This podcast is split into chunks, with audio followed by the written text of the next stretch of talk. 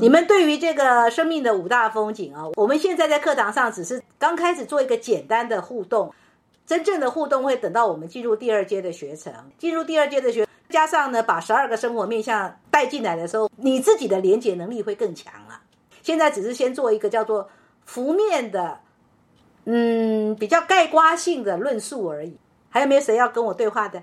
当然，我不希望说你们觉得说，哎，为什么老师都是用自己做例子啊？那我真的必须说，我之所以用自己做例子，是我等同只是在做一个示范。我是希望说，你们课下，如果你们愿意的话，把它当做一个作业，然后你去连接生命风景、幸运与拓展跟这个线索与淬炼，至于你是怎样，你能不能条列出至少五点以上？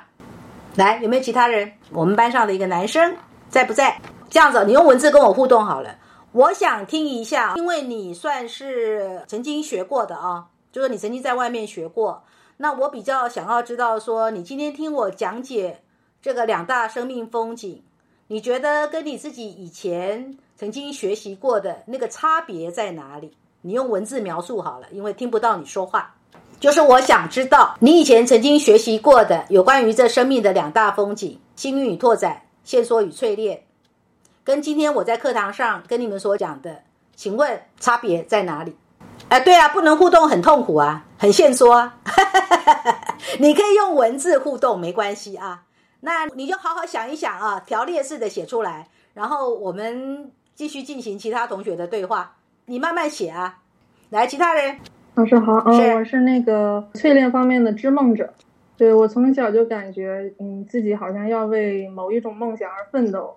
有这种感觉，对，而且我我的这种梦想呢，它不是一个很现实层面的，而是带有一种师生性的。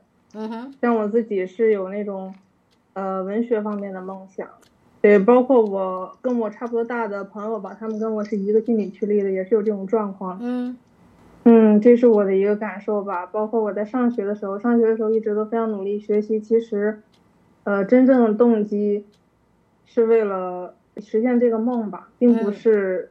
呃，是上学阶段是追求那个好的成绩，是，所以之前一直前，我现在也很年轻，现在二十四岁，但是之前二十多年，我感觉一直都是在为现在做一个准备。那你这样回头看哈，就说这是一个生命的经验值的一个一个体悟嘛？那你体悟到你为了活出活出所谓的艺术家的生活哈，你为他付出了多少努力，然后你又承担了什么样的现实代价呢？嗯，想想现实，呃，付出努力的话，因为我就在社会上待的时间太短了吧。像之前肯定就是一个，呃，主要是还是为了学习成绩吧。嗯。因为学习成绩，你才能进入现在这个状态。是。先要有那个学习成绩，对吧？嗯哼。嗯，如果是代价的话，我觉得其实我们是有情绪上的代价，情感上的失落，是吧？应该说情感上的失落。失落有有有有有孤独感。不是孤独感，幻灭感。嗯，应该是幻灭感，不是孤独感。幻灭感。嗯，这个这个是呃，这个是这个线索层面所带来的吗？这个幻灭感。我告诉你啊，因为你是落在织梦者，所以你会有一种你没有办法圆这个梦的失落感。嗯，我觉得我在感情方面一直有。这样说哈。嗯。呃，你刚刚有讲嘛，你一直想要活出一个艺术家的生活嘛，对不对？文学的生活嘛，那我们说文学艺术，我我就把你想要过一种文学的生活当做一种艺术家的生活，文学艺术人。然后你有没有体悟到，你想要活出一个文学艺术人这样的一个生活方式或生活氛围？你努力了，但是截至目前为止实现的显化的以及成就的。还不如你理想的期待值，所以你经历了现实的幻灭。嗯，这个是算的，其实是达不到好自己的期待值，只能是靠近。对我在跟你讲，就是说我在修正你的遣词用句啊，你不能用孤独这两个字啊。哦，我知道这意思。是孤独其实也不是这个心理驱力的，是吧？孤独比较属于睿智者的心理驱力。嗯嗯。对我我自己的经验就是这样的。OK，好，谢谢。嗯嗯，来，还有没有其他人要简单说说的？珍妮普老师你好，请说。我的这个社会资源幸运拓展，还有这个呃，线索与淬炼都是在养育者，所以我就觉得，在这个线索与淬炼方面，以家庭成员来说，就是作为这个嗯母亲的责任，要付出的挺多，是。必须不得不不做的事情。也就是你会发现说，你要好好的哈养育他们，成为你的一种强制性的责任，对不对？一种责任感是这样一种义务感啊！你如果没有去做，你都觉得对不起你自己，对吧？嗯，是这样的。还有我的这个幸运与拓展也是在这个嗯哼呃养育者，可能是对于我来说，呃，可能就是平时呃遇到一些好的这个老师或者是课程，嗯，这也是属于我的一份资源。对，还有就是包括。就是很容易遇到，嗯哼，但有的时候还还会就说浪费一些这些资源，嗯，目前好像也就是连接到这。OK，你们因为刚进来，你们就没办法像我可以列七八条，对不对？对对对。好，那我相信了啊，你们到了 Level Four 的时候哈，应该就至少列个五六条就可以了，就可以了。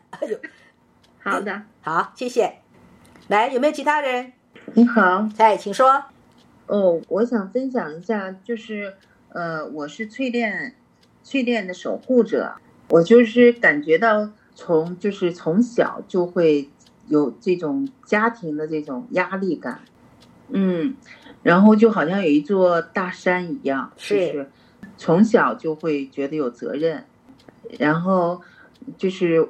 我的一个感觉就是，我好像童年就没有童年的感觉，就是在家里头就给呃背负一个呃大人的感觉。是，然后嗯大一点的话，就是一直是有一种一直在呃必须给工作或者承担呃一些经济的给出。对。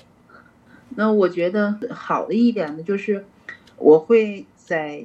一定的年龄以后，三十岁以后吧，嗯，好像就是在那个就是比我长一辈儿的人里头，就会呃，我我好像有一点点的呃，对他们来说有一点点信服力，就说话有一点权威性，然后就会成为家里的一个榜样。我不知道这个算不算一个？对，就是他们觉得你是你是家里值得尊敬的那个那个典范，对，那个好样的，我我嗯。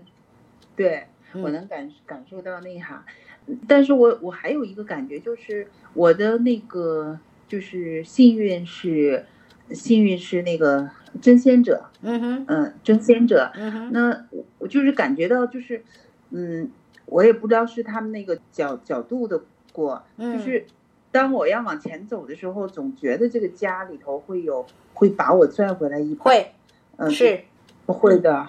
就感觉是我要冲的时候，啊，他就好像有一股声音，你回来吧，就有一种这样的声音。是的，嗯，会会会让我去那会牵绊自己，会形成一种现实的牵绊，对不对？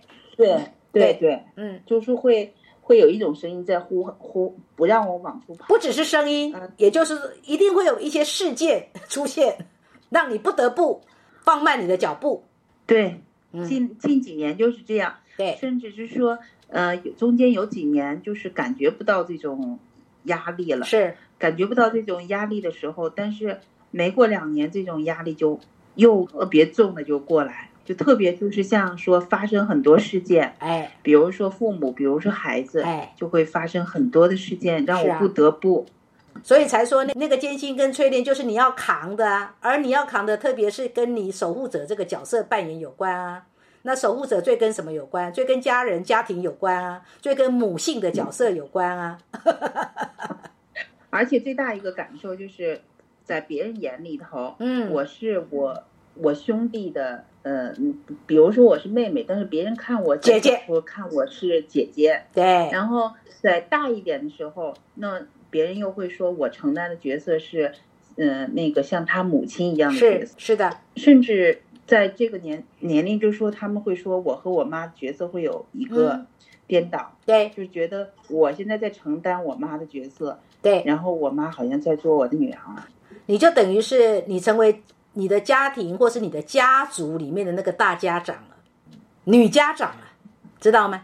啊，我还没想那么大，但是我就感觉，嗯，好像是，就最近又发生一件事情，可能有这种感觉，是，就好像出家族里有事的时候，第一个跳出来的是我，是，这叫做你生命当中不得不的承担呢，你不扛也不行，你知道吗？